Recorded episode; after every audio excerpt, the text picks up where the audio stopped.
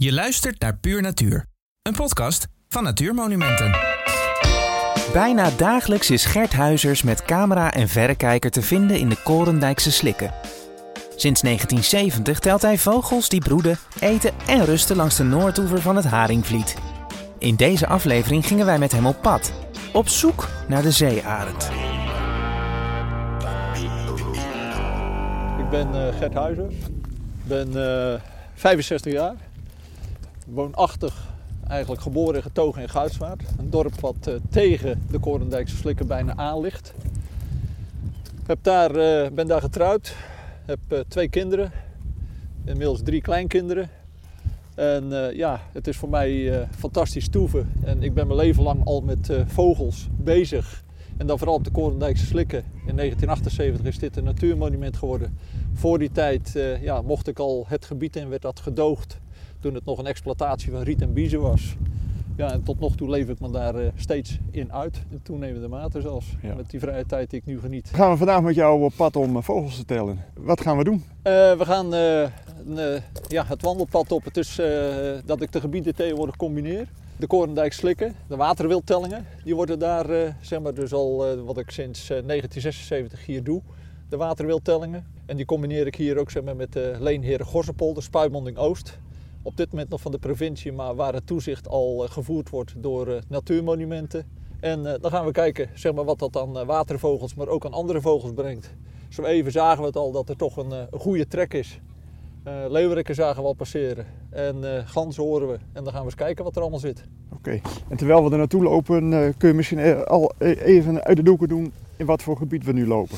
We zitten hier in een gebied wat grenst aan het Haringvliet. Het, de Korendijk slikken zijn 425 hectare groot. Dat is voor een heel groot gedeelte is dat uh, weiland, ruigte en uh, iets beperkter, maar toch nog wel behoorlijk, is ook wateroppervlak. Van origine voor de afsluiting in 1970, ja ik praat er nog gemakkelijker over, omdat ik van voor 70 ben, van 56. Toen was het ja, een open verbinding met zee. 1970 is het afgesloten geraakt.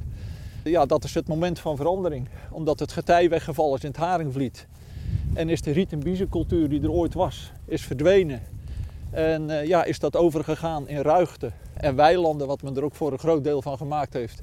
En het bekade stuk van de Slansbekade Gorzen, dat is ongeveer 125 hectare, dat is altijd weiland geweest. Dus nu met de veranderingen die we heel geleidelijk weer in de afgelopen 5 tot 10 jaar gekregen hebben, dan zie je het gebied weer veranderen. Ja, en dan is het verdraaid interessant om te kijken van, ja, hoe dat de vogels daar ook op reageren. Want uh, over die 50 jaar dat ik dat nu zo'n beetje doe, dan zie je dat er continu een verandering is. Niks blijft hetzelfde. We zien daar in de verte twee van die prachtige witte vogels. De grote zilverreiger. Ja, dat kon je 50 jaar geleden niet denken. Dan ging je daarvoor naar Zuid-Frankrijk. Of naar uh, de Neusiedler Zee bij Oostenrijk. Op de grens met Hongarije om te kijken naar uh, grote zilverreigers. Dan was dat uh, ja, de dichtstbijzijnde zeg maar, eigenlijk plaatsen waar je ze kon zien in Europa. En nu uh, is het gewoon een jaarvogel hier geworden. Ze horen er gewoon bij, hè, inmiddels. Ja, hij is, ik zal niet zeggen zoals, net zo algemeen als de blauwe reiger. Maar je ziet hem inmiddels wel het jaar rond. Kijk, nu lopen we precies op de grens met de Korendijkse slikken en Spuimonding Oost. Daar zien we, dat is wel grappig, daar hebben we het erover. in de verte, in de plas, daar tellen we zo wel weer vier grote zilverreigers. Blijkbaar de waterstand die is daar nu goed. En uh, ja, de vis die wordt daar naar binnen gedreven blijkbaar. Soms dan heb je dat ook weer gezamenlijk met honderden aalscholvers. Die komen binnenvallen. Die gaan massaal zeg maar, als groep jagen. En dan aan de randen, dan zie je zeg maar, daar die grote zilverreigers. En als nog iets vroeger in het seizoen is, augustus, september, dan zijn daar ook tientallen uh, lepelaars bij, kokmeeuwen. Ja, dan is het alsof dat je in een film zit. Dat is echt ongelooflijk. De vis die wordt naar de zijkanten gedreven. En die grote zilverreigers, die komen daar zeg maar, dus aan die randen op fourageren. Zoals je dat ook wel eens in films ziet. Met de dolfijnen die dat dan opkomen pakken. Hier zijn het de lepelaars en de grote zilverreigers, kleine zilverreigers en kokmeeuwen. Dat is een uh, ja, festijn om te zien. Dat is uh, echt uh, super, schitterend. En dat lijkt dan bijna alsof, ze, of het afgesproken werk is. Ja, inderdaad. Ja, team, teamwerk. Of, ja. Die profiteren er enorm van. Ja. En kijk, uh, hier hebben we weer een groep uh, leeuwerikken. Ook weer, uh, zie je het, een stuk of 20, 25 leeuwerikken. optrek. Ja, die zijn allemaal massaal naar zuiden. Gisteren volop uh, pimpelmezen, koolmezen, kepen, goudplevieren, kievieten. Zelfs kauwen dat je, die je hier in dit gebied heel weinig ziet.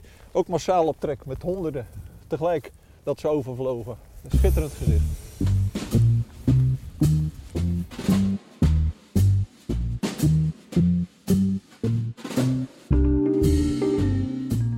Dus dat heeft zich in de, in, in de jaren dat jij hier komt ontwikkeld tot een rijk vogelgebied? Uh, of was het dat ook al voordat het uh, in, de, in de tijd dat hier nog uh, biezen en, en, en riet geoogst werd? Ja, het is altijd wel een vorm van rijk gebied geweest. Maar het is heel moeilijk met elkaar te vergelijken, want toen je nog bijna 300 hectare riet had, allemaal wat zeg maar dus buitendijks ligt, en uh, pakweg 125 hectare grasland. Het grasland dat was wel een uh, redelijk uh, bezet met weidevogels, de typische weidevogels, grutto, tureluur, scholekster, kiewiet en dergelijke, maar ook toen nog kemphanen. In het riet op de goede plekken had je ook nog grote karakieten. Nou, die komen nu al sinds, uit mijn hoofd gezegd, iets van 2004 dat ik ze niet meer gehoord heb hier. Onder andere in deze plas, in deze water, dit, wat wij de pit noemen. Uh, die is uitgegraven ten behoeve van de watersnood voor de dijkversterking in 1953. Hier kwam de grote karakiet standaard. In begin mei hoorde je die grote karakiet. Maar die is gewoon compleet verdwenen. Uh, buitendijks, wat ik zei, was het allemaal riet. Dus daar zat je met de kleine karakiet, rietzanger, rietgors, etc. Maar dat was een massale oppervlakte van riet. En was het heel betrekkelijk ten aanzien van de vogelsoorten. Nu met de verandering dat je daar bossages na 1970 in gekregen hebt, of op wat wij het punt noemen, het meest zuidwestelijke gedeelte in, uh, de, of op de Korendijk Slikken, waar nu door de rietsnijders ooit staken achtergelaten zijn van wilgen, waar we nu hoogopgaande bomen hebben, uh, ja, er is het zelfs tot een vestiging gekomen van de zeearend. En als je dat dan weer vergelijkt met het verdwijnen van de grote karakiet. En zo zijn er nog wat van die soorten. Dat, eigenlijk met de neergang van de enorme aantallen weidevogels. Ja, dan kan je zeggen van ja, hoe ga je dat vergelijken? Het is bijna niet te vergelijken. Want je hebt een verandering in die natuur. En wat ga je daarvan krijgen? En dan zit je te kijken van ja, hoe ga je nou het ene krijgen en hoe ga je het andere nou proberen te houden? En dat is een verdraaid lastige. En als ik dan kijk nu naar de andere, naar de ganzenaantallen, uh, die veranderen pakweg 10, 15 jaar geleden was het geen uitzondering als ik tot, wat was het, misschien wel 10.000, zelfs op uh, topniveau van 16.000 brandganzen op de Korendijk slikken had. En nu is het, ja toch, zo af en toe een stadje duizenden. Dus dan kom je 5.000, 6.000. Maar de echte aantallen, de pieken van het verleden niet meer. Maar waarom? Het beheer is erop ingesteld, zeg maar eigenlijk om niet continu, zeg maar, dus echt alles te maaien meer divers te maken. En met die diversiteiten zie je, zeg maar, waar vroeger zeg maar, dus echt gras was, zie je nu orchideeën komen. Ja, en die ganzen die hebben veel minder, veel minder op met de orchideeën, als wel met goed voedzaam gras. Ja. En op eh, tal van plekken zie je ook gewoon tal van andere planten uh, komen, waar die ganzen ook minder trekken hebben. Dus maar daarentegen, als het gebied een beetje onder water staat, en s'avonds, dan komen zeg maar, die ganzen wel massaal invallen om te slapen in die plassen. Het is minder geschikt om te fourageren. Daarentegen is het uitermate nog steeds geschikt zeg maar, om te overnachten in die plasstructuren. Dus het is echt, ja, vergelijken is echt gewoon ontzettend moeilijk.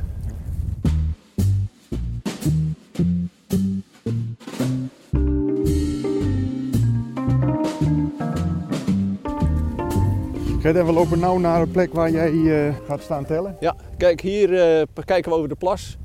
Dan tellen we de kuiveenden. Dan zien we zeg maar die kuiveenden, dat is wel grappig, in een paar weken tijd. Eerst, enkele weken geleden nog, telde ik er misschien eens een hand vol, twee handen vol, dan hadden we het wel gehad. En nu zien we gewoon over de hele plas dat daar misschien wel... Ik heb ze gisteren ook nog even, toen ik hier nog even was geteld, dan kom ik al snel tegen de 200 kuiveenden. Wilde eenden, dat is precies hetzelfde verhaal. Heel miniem aanwezig. Maar naarmate dat je oktober ingaat, dan zie je die aantallen stijgen. Dan zie je hier ook ineens iets van, wat is het, als ik dan even goed tel, dan kom je zeggen maar ook al snel tegen de 150 wilde eenden. Het leuke daarbij is dat je dan ook weer ziet want dat probeer je soms nog wel mee te nemen, dat de overhand van de eenden, zeg maar, ten aanzien van de kuifeenden en de wilde eenden, die wordt zeg maar, eigenlijk gedomineerd door mannetjes. En dat blijkt ook weer te maken te hebben zeg maar, dus van waar kunnen ze op fourageren? Wat is het voedselaanbod? Of hoe diep is het water? En blijkbaar dat je daardoor verschillen krijgt dat er op de ene plek meer mannetjes zijn en op de andere plek meer vrouwtjes. Want die fourageren anders? Die, ja, die blijkbaar fourageren die zeg maar, of op ander voedsel. Ja. In het dieper water zal waarschijnlijk weer ander voedsel voorkomen dan in ondieper water. Oké. En naarmate dat je natuurlijk zo frequent, ik ben hier nou bijna sinds mijn vervroegde pensionering bijna dagelijks te vinden, ja, dan ga je steeds meer op die dingen letten. In het verleden met mijn werk, ja, dan was het altijd weekendwerk. En dan kwam je er op zaterdag of zondag, had je ook niet altijd de tijd, alhoewel uh, alle credits naar mijn vrouw, dat ik daar ruim de gelegenheid heb, zeg maar, eigenlijk om invulling aan te kunnen geven. Je was blij dat je weg was. dat zou kunnen, ja. Zweven was het ook. Nou, opschieten, want uh, de mannen staan te wachten. Dus. Kijk, uh, wat ik net zei, als we nou die zilverreigers ook meenemen. Als we ietsje verder lopen, dan kunnen we er net overheen kijken. Er komen nog wat krakkeenden over. Tellen we nog wat uh, futen, zie ik erbij. zo af en toe zit er ook een dodaar. En het wachten is op het winterseizoen dat we misschien de eerste nonnetjes alweer uh, kunnen scoren. Ik heb ze nog niet gehoord. De settizanger heb ik al wel gehoord voor de telling. Water al nog niet vanmorgen. Die zit hier dikwijls ook in de rietkragen. Zien doen we ze eigenlijk zelden. Het is vooral het horen.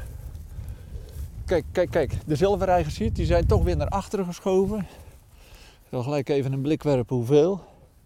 Het zijn er niet superveel, maar er wordt wel weer samengewerkt tussen de kokmeeuwen en de zilverreigers. Het zijn er op dit moment uh, vijf, zes die daar uh, druk bezig zijn. En die zijn toch weer zeg maar, als groep aan het opereren, tezamen met die meeuwen. Er is blijkbaar ontzettend veel uh, vis aanwezig. En zo opereren ze door het gebied heen. Het grappige en, en is dat... Vis, die vis die komt via het Haringvliet dan ja. hier die plas in? Klopt. Achter de bomen daar, er is net een inlaat vanaf het spui. Het spui dat begint daar zeg maar, met de aansluiting op het Haringvliet. Dan loopt het zeg maar, een stuk verder, dat is een paar, ja, wat is het, een goede kilometer. En dan is daar de inlaat voor, dit, uh, voor de Leenherenpolder, de Leenheren-Gorsenpolder. En uh, dat is ongeveer 20 hectare land en 20 hectare water. En die is in 2017 is die uh, van de akker vergraven naar zoetwatergetijdengebied. En ja, dit heeft zich fantastisch ontwikkeld. En gelukkig werkt de provincie ook ontzettend mee in het totale beheer. Dan wordt de vegetatie over het algemeen kort gehouden. Want je ziet daar al heel snel opschot van wilgen komen. En als die willig ja, de vrije hand krijgt, dan groeit het echt helemaal dicht. En dan is het zoetwatergetij dus niks meer dan bos en water. En voor de rest niet. En hoe wordt die wilg dan weggehaald?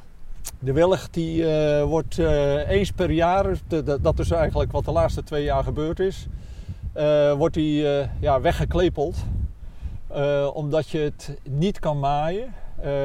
nou, wilgen trekken is bijna ondoenlijk over het hele gebied. En ja, dan wordt er voor een goed moment gekozen dat het even droog is. Het water gemiddeld genomen net wat lager. En ja, dan kan die dat op de meeste plaatsen kan daar wel een, een tractor rijden. En dan wordt het geklepeld om het echt letterlijk en figuurlijk kort te houden. En, probeer, ja, en dan is het hopen dat je snel wat hoger water hebt. En ja, dan willen die willig ook nog wel eens afsterven. En ja, dan probeer je het op die manier uit het gebied te houden. Het effect daarvan is ook, en dat zien we ook op de stukken zeg maar, dus van zoetwatergetijden, wat met behulp van het Droomfonds aangelegd is op de Korendijkse slikken zelf, ja, dat dat de vogels trekt. En als je dat gecombineerd hebt met wat lagere vegetatie, dan zie je gewoon dat het zowel als fourageergebied gebruikt wordt hier. Want nu staat er wat hoger water, maar als dat terugzakt, dan krijg je enorme slikranden. Die slikranden die geven weer volop gelegenheid voor zowel eenden, uh, wintertalingen, wilde eend, slopeend, krakeend, verzin maar, om te fourageren. Als wel ook voor steltlopers, om hier ook hun voedsel te vinden. En uh, die steltlopers, als ik dan vooral denk in de winter aan goudplevieren en kievieten, dan zijn er dan echt soms, nou soms regelmatig honderden.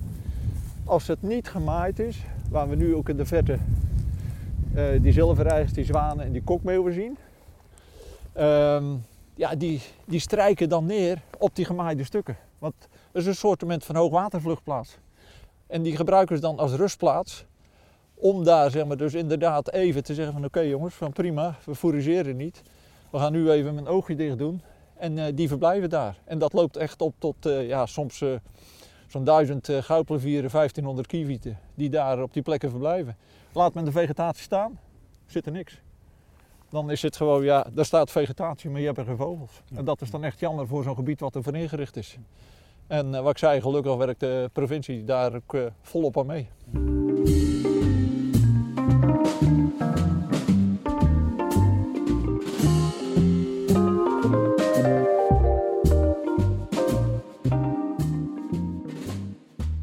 vertelde je net, je komt bijna dagelijks hier om, uh, om te kijken en waarschijnlijk ook om te tellen. Ja. Um, wat doe jij met je gegevens? De gegevens die uh, voer ik sowieso allemaal in in uh, waarneming.nl. Dat is de grote landelijke database waar alle, althans gegevens, waar dat je alle gegevens in kwijt kan op het gebied van vogels, planten, van weekdieren, verzin maar. En uh, die groeit uh, per jaar. Uh, ik geloof dat ze nu pas de grens van 10 miljoen waarnemingen gepasseerd waren voor dit jaar in Nederland. Daarnaast geef ik ze ook door aan Sovon. En dat zijn verschillende tellingen. de waterwildtellingen waar we het zo even over hadden. Daarnaast doe ik aan verschillende andere tellingen. Onder andere slaapplaatstelling van grote zilverreigers. Slaapplaatstelling van ganzen broedvogeltelling van de weidevogels. En tot 2013 heb ik ook zeg maar, de broedvogels in de buitenzones van de Korendijkslik en de ruigtegebieden geteld. Uh, voor één uh, zaak een BNP, dat is een broedvogelmonitoring plot, die al vanaf 1991 gevoerd werd. Maar die, is, die heb ik in 1991 ben ik daarmee gestart. Die is later overgenomen door een ander, door Paul Groeneweg. En die heeft dat tussen haakjes helaas moeten staken, omdat daar de zeearend is gebroeden. En dan, ja, dan kan je niemand hebben wat dan, uh, dat betekent het einde van het uh, broeden van die zeearend, zeg maar. Ja. Dus op die manier hou ik me bezig met die tellingen. Ja, dat zijn eigenlijk de twee, uh, moet ik zeggen, de belangrijkste zaken waar ik, dan, waar, waar, ik zo op invoer. Dat is zo vond, zeg maar eigenlijk een waarneming.nl. En, en na, natuurlijk ook het aanleveren van al die gegevens naar natuurmonumenten. Ja, ja. En, en, en doen de, de, de boswachters iets met die, uh, met die gegevens? Ja, uh, daar kan ik wel volmondig ja op zeggen. We hebben daar ook uh, regelmatig overleg over met het team. Dat is een, een prima team van Natuurmonumenten Zuid-Hollandse eilanden. En die gegevens die worden zeker ook heel intensief gebruikt voor de weidevogels om te zien ja, hoe dat die ontwikkelingen zijn. Want die zitten echt in een, een vrije val, durf ik wel te zeggen. Uh, waar dat we in 1991 uh, nog ruim, wat is het, 100 paar aan grutto's hadden. Ja, ik heb afgelopen jaar, of dit jaar, maar zes kunnen tellen, zes paar. dat je 30, 40 paar, zeg maar dan tuurluurs, ja, zit je nu aan de 10 paar of wat dan ook. En zo zie je dat al die aantallen, die zijn zo naar beneden gegaan. Uh, en dat is de afgelopen jaren. Nou, daar is acteert Natuurmonumenten uitstekend op. En gelukkig samen met de pachters. Want we brengen het ook uh, ja, in gesprek met de pachters. Want die pachtcontracten die zijn heel moeilijk te veranderen. Die zijn tussen haakjes als het ware eeuwen oud. Ja, en nu gezamenlijk met hen proberen te kijken, ja, hoe kunnen we nou die weidevogels nog net redden.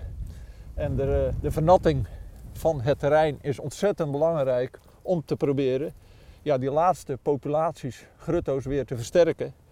Uh, dat er weer aanwas komt. En zoals het afgelopen jaar, toen was er een behoorlijke vernatting. En de regen die werkte daar gelukkig ook wel aan mee. Uh, maar met, met, behulp van zonnepompen op een aantal plekken het gebied. Ja, dan hebben we nu weer gezien dat er toch weer inderdaad grutto's tuurluurs uh, vliegvlug gekomen zijn. Terwijl vorig jaar met die droogte, zonder eigenlijk net genoeg zonnepompen. Ja, dan zag je op een gegeven moment dat eind mei ja, er waren bijna alle kiewieten al vertrokken, alle tuurluren waren bijna vertrokken. Er was helemaal geen aanwas van jongen. Ja, als je dat vele jaren hebt, wat er ook gebeurd is, en dat gebeurt heel stilletjes, omdat die grutters, tuurluren eh, en, en, en scholleksters ja, toch een behoorlijke leeftijd kunnen bereiken, ja, dan als er dan geen aanwas is, dan denk je, oh het gaat nog goed, het gaat nog goed. En dan ineens stort het helemaal in elkaar, omdat die aanwas nooit eh, op de achtergrond plaatsgevonden heeft. Mhm. En op die manier worden die gegevens daar gebruikt, ook voor de buitengebieden. Dat je dan uh, ja, toch aan kan dragen van ja, hoe is nou die populatieontwikkeling? Wat doet de vegetatie? Ja, en dan kan dat beleid daarop afgesteld worden. En ik kan me voorstellen dat dat, dat ook wel voldoening geeft. Dat, ze de, dat, dat je niet hier voor het papier uh, zit te tellen, maar dat daar ook uh, concreet iets mee gedaan wordt. ja, dat durf ik wel volmondig op te antwoorden inderdaad. Ik ben iemand die graag met het team wat dat betreft samenwerkt. Maar ik heb daar ook altijd wel, ja, als het ware ook wel een mening over. Ten aanzien van, ja, als dingen goed gaan of als dingen zeg maar, beter kunnen en uh, heb daar gelukkig zeg maar, dus met de verschillende mensen die allemaal hun eigen portefeuille hebben. Het zij op het gebied zeg maar, van beheer of op het gebied van ecologie of op het gebied van communicatie. Met alle personen heb ik gelukkig heel goed contact. En ja, dat geeft een enorme voldoening. Maar dat geeft dan ook in de zin van voldoening dat je zegt van je doet het voor het gebied. Je doet het voor de beesten. En ja, je zou het echt zonde vinden als er dan weinig of niets mee gedaan zou worden. Eh, en een ja, grotere teleurgang zou geven in bepaalde soorten. Ook bij de inrichting van het gebied, we kunnen daar wel gelijkertijd een beetje naartoe lopen van wat er vanuit het Droomfonds aangelegd is. Onder andere een wandelpad van pakweg. We lopen nu ook op een stuk van dit wandelpad. En dat is dan een totale wandeling van 4 kilometer of 4,5. Ja, en dan krijg je ook natuurlijk met de verschillende partners.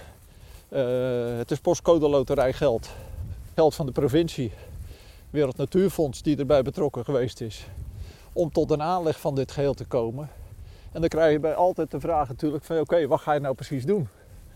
En een kleine discussie is daar geweest. Gaat die wandeling doorgetrokken worden, helemaal naar die punt daar in de verte, met die hoogopgaande bomen, ja of nee?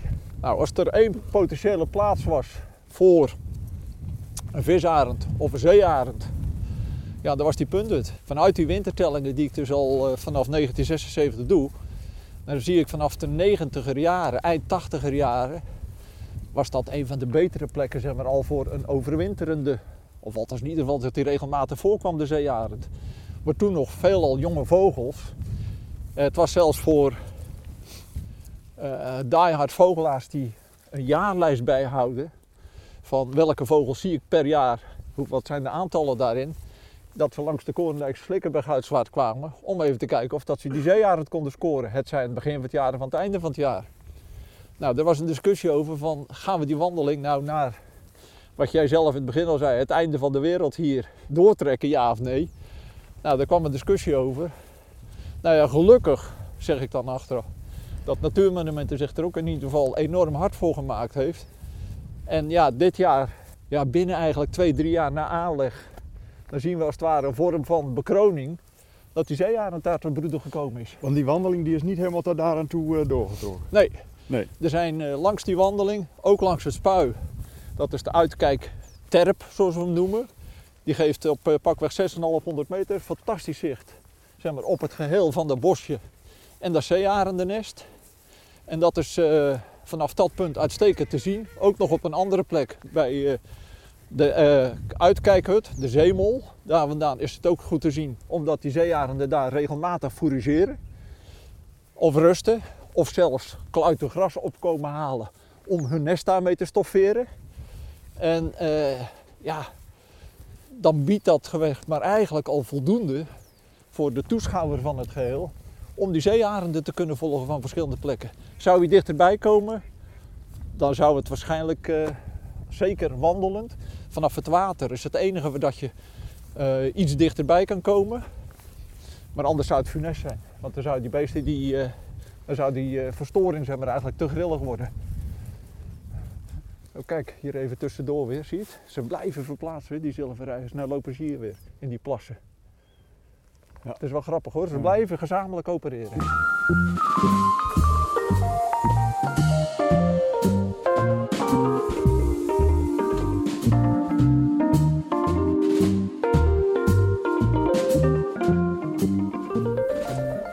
In die, die zee, ja, je zegt het al, dat was wel een beetje de bekroning van, uh, nou ja, ook, ook, ook van 50 jaar uh, vogels kijken? Ja, toch wel denk ik. Uh, het is natuurlijk een vogel. Hoort de guiplevier overkomen. Uh, het is natuurlijk een vogel met een enorm aanzien bij de vogelaars. met een enorme status in Nederland. die is pakweg 20 jaar geleden is die gekomen. En heel geleidelijk is dat uitgegroeid.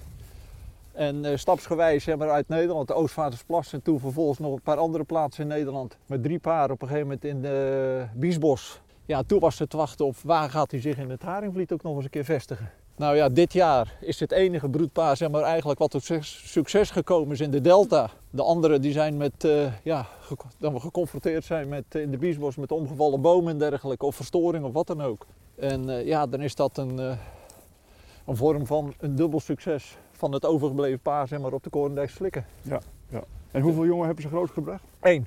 Okay. Was, uh, er waren in het begin, uh, heb ik een keer, uh, ik heb dat uitgebreid geobserveerd. 16 maart is het dichtgegaan, het gebied, voor de broedvogels. Dat is onder andere voor de bruine kiekendief en dergelijke. Maar op grond van mijn tellingen en dergelijke heb ik al ja, tientallen jaren vergunningen. En uh, ook in ieder geval toestemming om die observatie te doen van die zeearend te blijven volgen. En uh, eh, 15 maart was het gebied dicht, 16 maart is het fruitje gaan zitten, uh, tot eileg gekomen. Heel opmerkelijk dat dat zo samenviel, zeg maar eigenlijk. De weken daarna, of althans na het uitkomen 38 dagen later, dat was 23 april, dus weer op de locatie gezeten om te kijken van nou, zijn er indicaties nou, een dag later te kregen we min of meer dat er een bevestiging was. Dan zag je de moederzeearend in het nest staan, voorovergebogen. Als het ware heel voorzichtig manoeuvrerend. Dat je ziet van, oh ja, wacht even, er zit waarschijnlijk inderdaad een jong in. Nou, een, eh, een week later, nee, twee weken later, toen uh, heb ik een keer inderdaad twee kopjes gezien heb. Maar er zit grote verschil, want de zeearenden, roofvogels in het algemeen, gaan gelijk broeden als er eieren zijn. Dus op het moment ze dus dat er ei 1 en pas een, eh, een, dag of twee dagen later ei 2, of misschien wel 3, dat weet ik niet. Ja, er zit een grote verschil en dat grote verschil, ja, dat kan wel eens natuurlijk uh, ja, tot gevolg hebben dat de kleine het onderspit delft en dat er dan uiteindelijk maar één overblijft. Op verschillende plaatsen zijn er gewoon twee groot gekomen. Maar hier uiteindelijk, uh, het tweede heb ik na een aantal weken niet meer gezien. En, en, en, ga je dan elke dag kijken? Hoe ervoor staat? Nou, ik ben niet elke dag uh, het gebied in geweest. Uh, omdat dat ook gewoon een afspraak is. En ook anders zou dat weer verstoring geven zeg maar, ten aanzien van andere broedvogels, zoals die bruine kiekendief. Maar van verschillende locaties af, onder andere hier van deze heuvels. Dat zijn de voormalige rietheuvels waar vroeger het riet opgeslagen werd en bewerkt werd vanuit de rietperiode. Dat was voor mij al heel snel te zien, al dan niet met verrekijker of telescoop, of het vrouwtje of mannetje op het nest aanwezig was. En dan zeg ik van oké, als ze al op het nest aanwezig is, dan weet ik al dat het goed zit.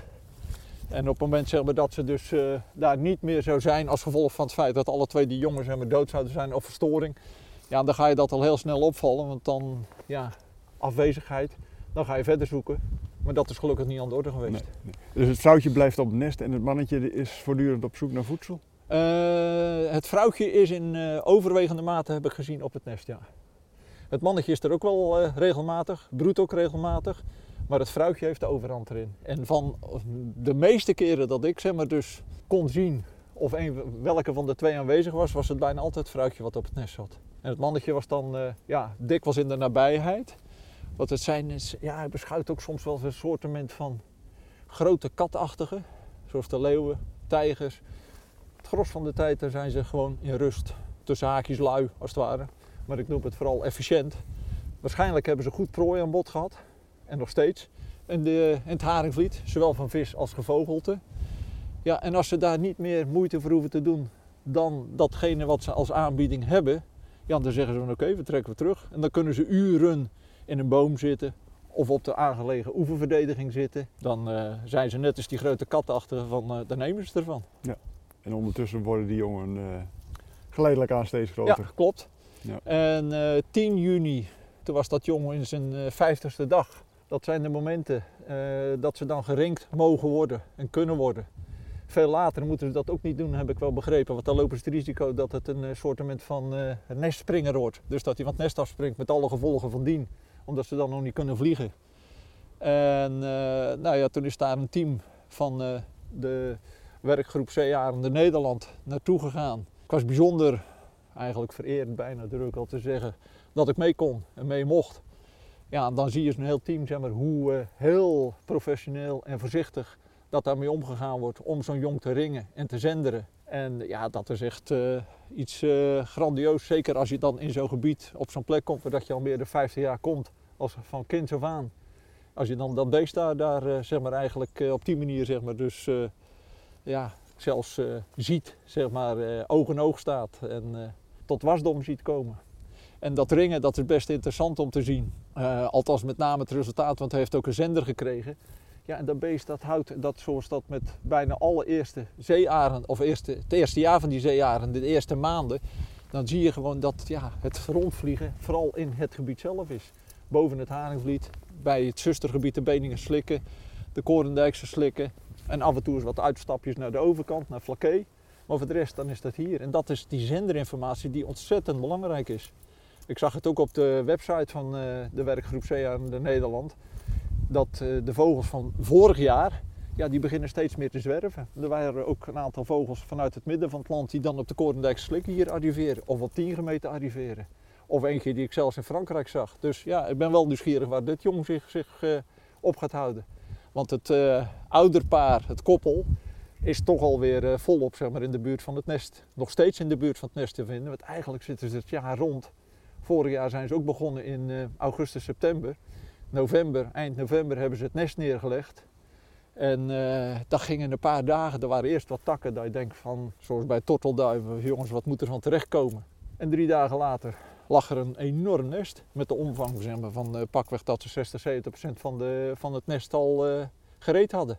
Wat ze later weer verder gingen bouwen. Dus ze zijn er nu ook alweer mee bezig? Ze zijn er nog steeds mee bezig, alweer mee bezig inderdaad. Ja, klopt. En dat is dan uh, het, hetzelfde nest, maar dat, uh, dat, dat kalfaderen ze dan wat ja, op? Ja, dat wordt nog verder. Ja, in de komende, als het ja, de kans krijgt dat de boom het ook kan houden. Uh, want die boom die heeft één grote tak die naar sterk overhelt naar rechts.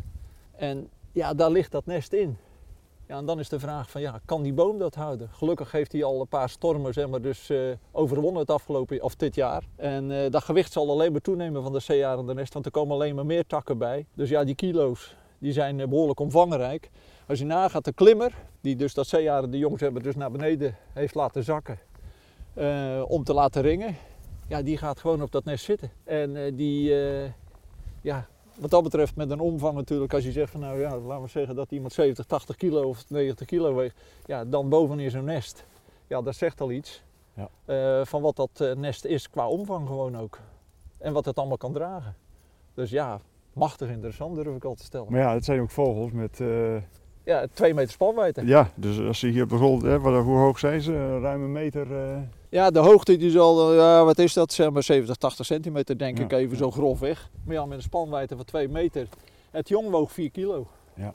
Dus ja, het zijn, als ze dan met z'n drieën, nou, dan al een kilo of uh, wat is het, uh, zeggen ze even voor het gemak 12, 13, 14 kilo. Dat is wat dat nest. Maar ja, de krachten die natuurlijk uitgeoefend worden door de wind, dat zagen we wel in mei. Toen hebben we in uh, 5 of 6 mei, toen hebben we, of 4 mei, ik weet niet meer precies, toen hadden we nog een stevige storm. En dan met dat blad eraan. Ja, dan zijn dat enorme krachten. Dan staat natuurlijk nog eens iets van, misschien weet ik veel, 100 kilo op ligt aan nestmateriaal. Ja, dan heeft het wel te verduren. Ja, ja. Watersnippen, die zitten ook volop hier. Uh, maar ja, die gaan uh, veelal schuil tussen de vegetatie. Ja, en dan ben je afhankelijk van een roofvogel dat die alles losmaakt. Van kievieten, goudplevieren, watersnippen. Want daar zie je de, onder andere de goudplevieren ook alweer vliegen. En op die manier, ja, dan, uh, dan moet je proberen je telling te maken. Want als dat tussen die vegetatie blijft zitten, ja, dan kom je tot nulletjes. Ja, dat schiet niet op. Nee. En daar helpt die zeearend ook bij? Die zeearend helpt erbij, want als die weer over het gebied gaat, dan brengt hij alles los van de grond. Uh, ten aanzien van de, ik sta gelijk te luisteren, omdat gelijk daar op de achtergrond uh, zie je dat daar de ganzen nu losgaan. Ik zal even kijken. En ik vermoed dat daar gezien.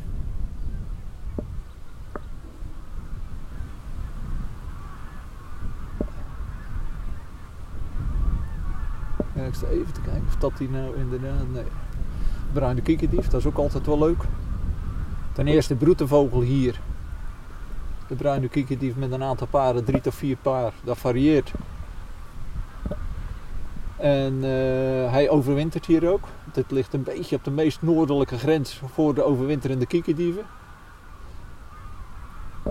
En dat kunnen er uh, soms uh, een stuk of drie, vier. Tot de beste scores die waren ooit een keer zes.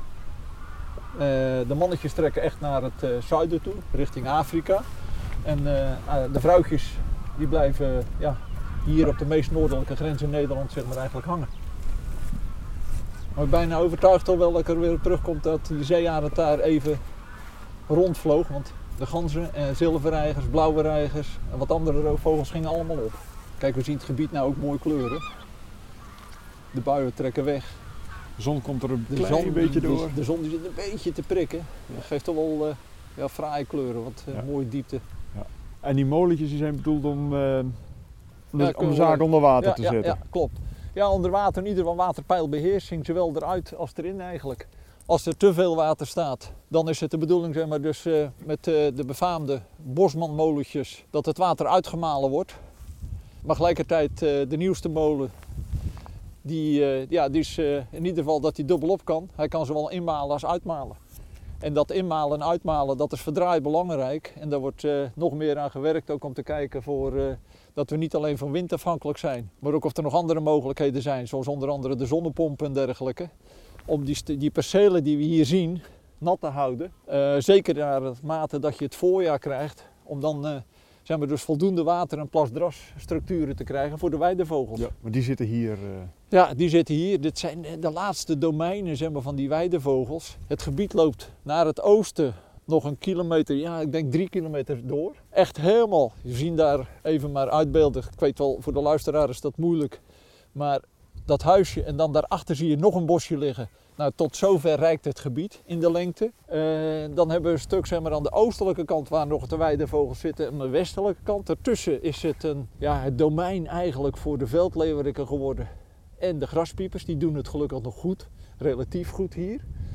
Maar ja, het is gewoon daartussenin is het één grote stilte als ik dan met die weidevogeltellingen. En dat, ja, dat, is, dat, ja, dat zou toch wel grandioos zijn als dat nog weer, net als in het westelijke en een stukje in het oostelijke gedeelte, verder hersteld kan worden met het waterpeil. En dan daarbij hopend, zeg maar, dus dat uh, ja, de weidevogels alsnog erop gaan acteren. Maar ja, het is niet alleen hier, het is in uh, grote, veel delen in Nederland dat het uh, ja, een moeizaam iets is om dat proberen overeind te krijgen. Het is vooral die reproductie die zo verschrikkelijk belangrijk is.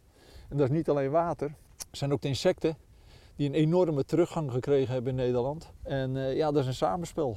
Om te zien uh, ja, hoe, hoe dat, dat zeg maar, eigenlijk toch weer uh, tot, als het ware tot leven gewekt kan worden. En water heb je nodig zeg maar, voor die muggen die daar de larven weer in afzetten en andere insecten ook. Om te zorgen zeg maar, dat die jonge beesten zeg maar, dus vooral die insecten kunnen pikken langs uh, de stengeltjes van het gras of van andere planten waar dat ze tussen zitten om te broeden. Terwijl de oude vogels, die moeten toch eigenlijk weer meer plasdras hebben, want die zitten vooral in die bodemfauna, in die bodem echt, zeg maar, die in uh, de, de, de, regenwormen nou, en insecten en wat ze daar ook maar uithalen, zeg maar eigenlijk.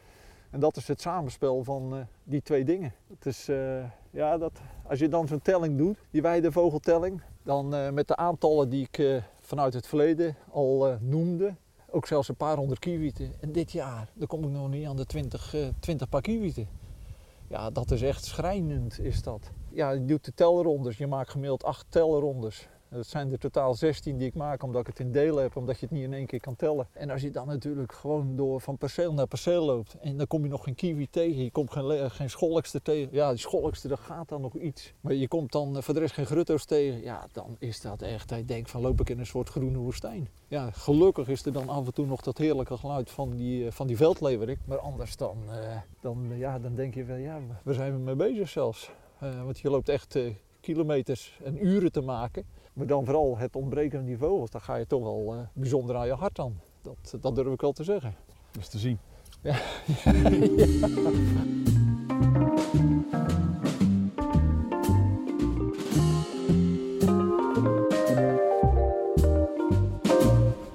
We merken het wel, uh, eh, 50 jaar uh, vogels tellen, dat levert veel mooie verhalen op. Maar wat maakt nou dat je 50 jaar vogels gaat tellen? Ja. dat is wel heel lang hoor. Ja, ja, en toch glijdt het ongemerkt voort. Het is denk ik van, zoals iedere hobby is. En of dat je nou op, uh, met uh, fotografie, of dat je nou een wielrenner fanaat bent, of een, uh, misschien wel een Formule 1 fanaat, of voetbal. Als je ergens hobby in hebt, ja, dan heb je er niks voor nodig. En ik ben wat dat betreft denk ik ook in een stukje gelukkige omstandigheid. Toen dit gebied, toen ik als, als, als, als schooljongen hier rondliep, toen was dit formeel geen natuurgebied. Toen was er nog een vorm van, tot 1970 dan, commerciële exploitatie. In 1978 is het in handen gekomen van natuurmonumenten. Het uh, was een van de, denk ik, eerste natuurgebieden als je het over de totale zuidoever hebt van de Hoekse Waard.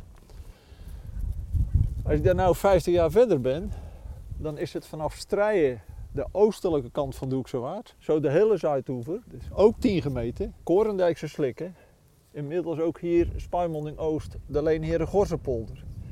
De Leenherenpolder die eraan zit te komen, heb je allemaal natuurgebied. Ja, dichterbij kan ik het niet krijgen. En als je dan natuurlijk geïnteresseerd bent, ik ben vooral, ik, ik, heb ook wel een stukje aan, noem het maar het twitchen. Uh, dus een beetje achter soort aangereden bijzondere, echte bijzondere soorten in Nederland. Zeker ook toen in de periode, zeg maar, dan mijn zoon ook, eh, vooral met die nieuwe soorten, die, die bijzondere soorten, zeg maar eigenlijk. Maar ja, toen op een gegeven moment ben ik toch weer teruggekeerd. Ik zeg van ja, alles leuk en aardig, maar ik was al veel op stap voor mijn werk. Om dan nou, nog eens een keer, keer op keer, zeg maar, dan weer ergens in Zeeland of dan weer ergens op Texel of weet ik wat, naar de soorten te rijden. Ja, dan ben ik me toch weer meer bezig gaan houden met uh, het lokale, omdat ik veel meer geïnteresseerd was in de ontwikkeling van de lokale vogelstanden. Uh, ja, en dan glijdt dat zeg maar eigenlijk voort. En dan heb je hier ja, volop de gelegenheid om die lokale vo vogelstanden te volgen. Met alle ontwikkelingen die er zijn. Ja, dan hoef je daar eigenlijk uh, ja, niet jezelf op te porren. Dat je zegt van nou zou ik nog eens een keer gaan, ja of nee. Het was ook een heerlijke uitlaatklep als je in drukke werkzaamheden zit. Om dan in het weekend te zeggen, nou weet je wat, ik ga weer even naar uh, het gors. Zoals dat dan wel in de volksmond genoemd wordt. Of de brede hoek, om het maar even in dialect uit te spreken. Maar wat is het in een vogel wat jou nou zo fascineert? Um, wat, wat fascineert, ja. Ik vind dat uh, lastig. Het, het, het, is een, uh, een wezen wat in de verschillende verscheidenheden, zeg maar, eigenlijk die er zijn ten aanzien van of dat nou zeg maar net als die zilvermeeuw. En waar tegenwoordig dan geelpootmeeuwen of pontische meeuwen, uh, de variaties die zeg maar eigenlijk ook de laatste jaren opgekomen zijn. Of grote karakiet of de zeearend. ik weet niet, die vogels hebben me altijd aangetrokken, die wezens. Maar dat geldt in, ja, toch wel in toenemende mate ook de breedte van de natuur. Uh, maar die vogels die zijn toch wel zeg maar, dus dominant geweest over al die jaren. En de laatste paar jaar, sinds dat ik dan ook uh, vervroegd thuis ben met uh, pensioen dan, ja, dan ben ik ook enorm bezig met insecten. En dan vooral met naast vlinders, libellen en dergelijke ook met, met de bijen omdat we hier ook nog een aantal ja, interessante, zeldzame soorten hebben zitten. En de zandhommel, dat is inmiddels de, een beetje de panda van de delta geworden. Maar de panda van Nederland zou je kunnen zeggen onder de insecten. Dat beest, dat, uh, ja, dat is hier dat ik ze met tientallen, eh, soms tot honderden kan tellen. En dan komen er nog een paar handen vol in de biesbos voor.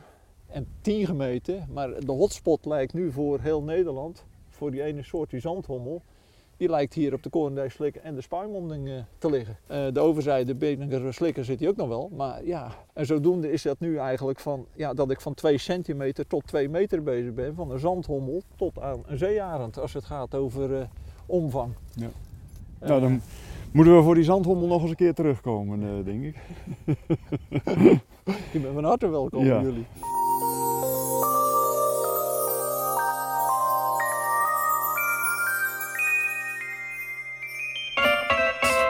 Je hoorde Frans Boscher in gesprek met vogelaar Gert Huizers. Wil je meer informatie over natuurgebied de Korendijkse Slikken? Kijk dan op natuurmonumenten.nl slash Korendijkse Slikken. Wil je geen aflevering van deze podcast missen? Abonneer je dan in je favoriete podcast-app. Wil je meehelpen de natuur en het culturele erfgoed in Nederland te beschermen? Kijk dan op www.natuurmonumenten.nl slash word lid. Bedankt voor het luisteren naar deze aflevering van Puur Natuur. En tot snel in een van onze gebieden of in je koptelefoon.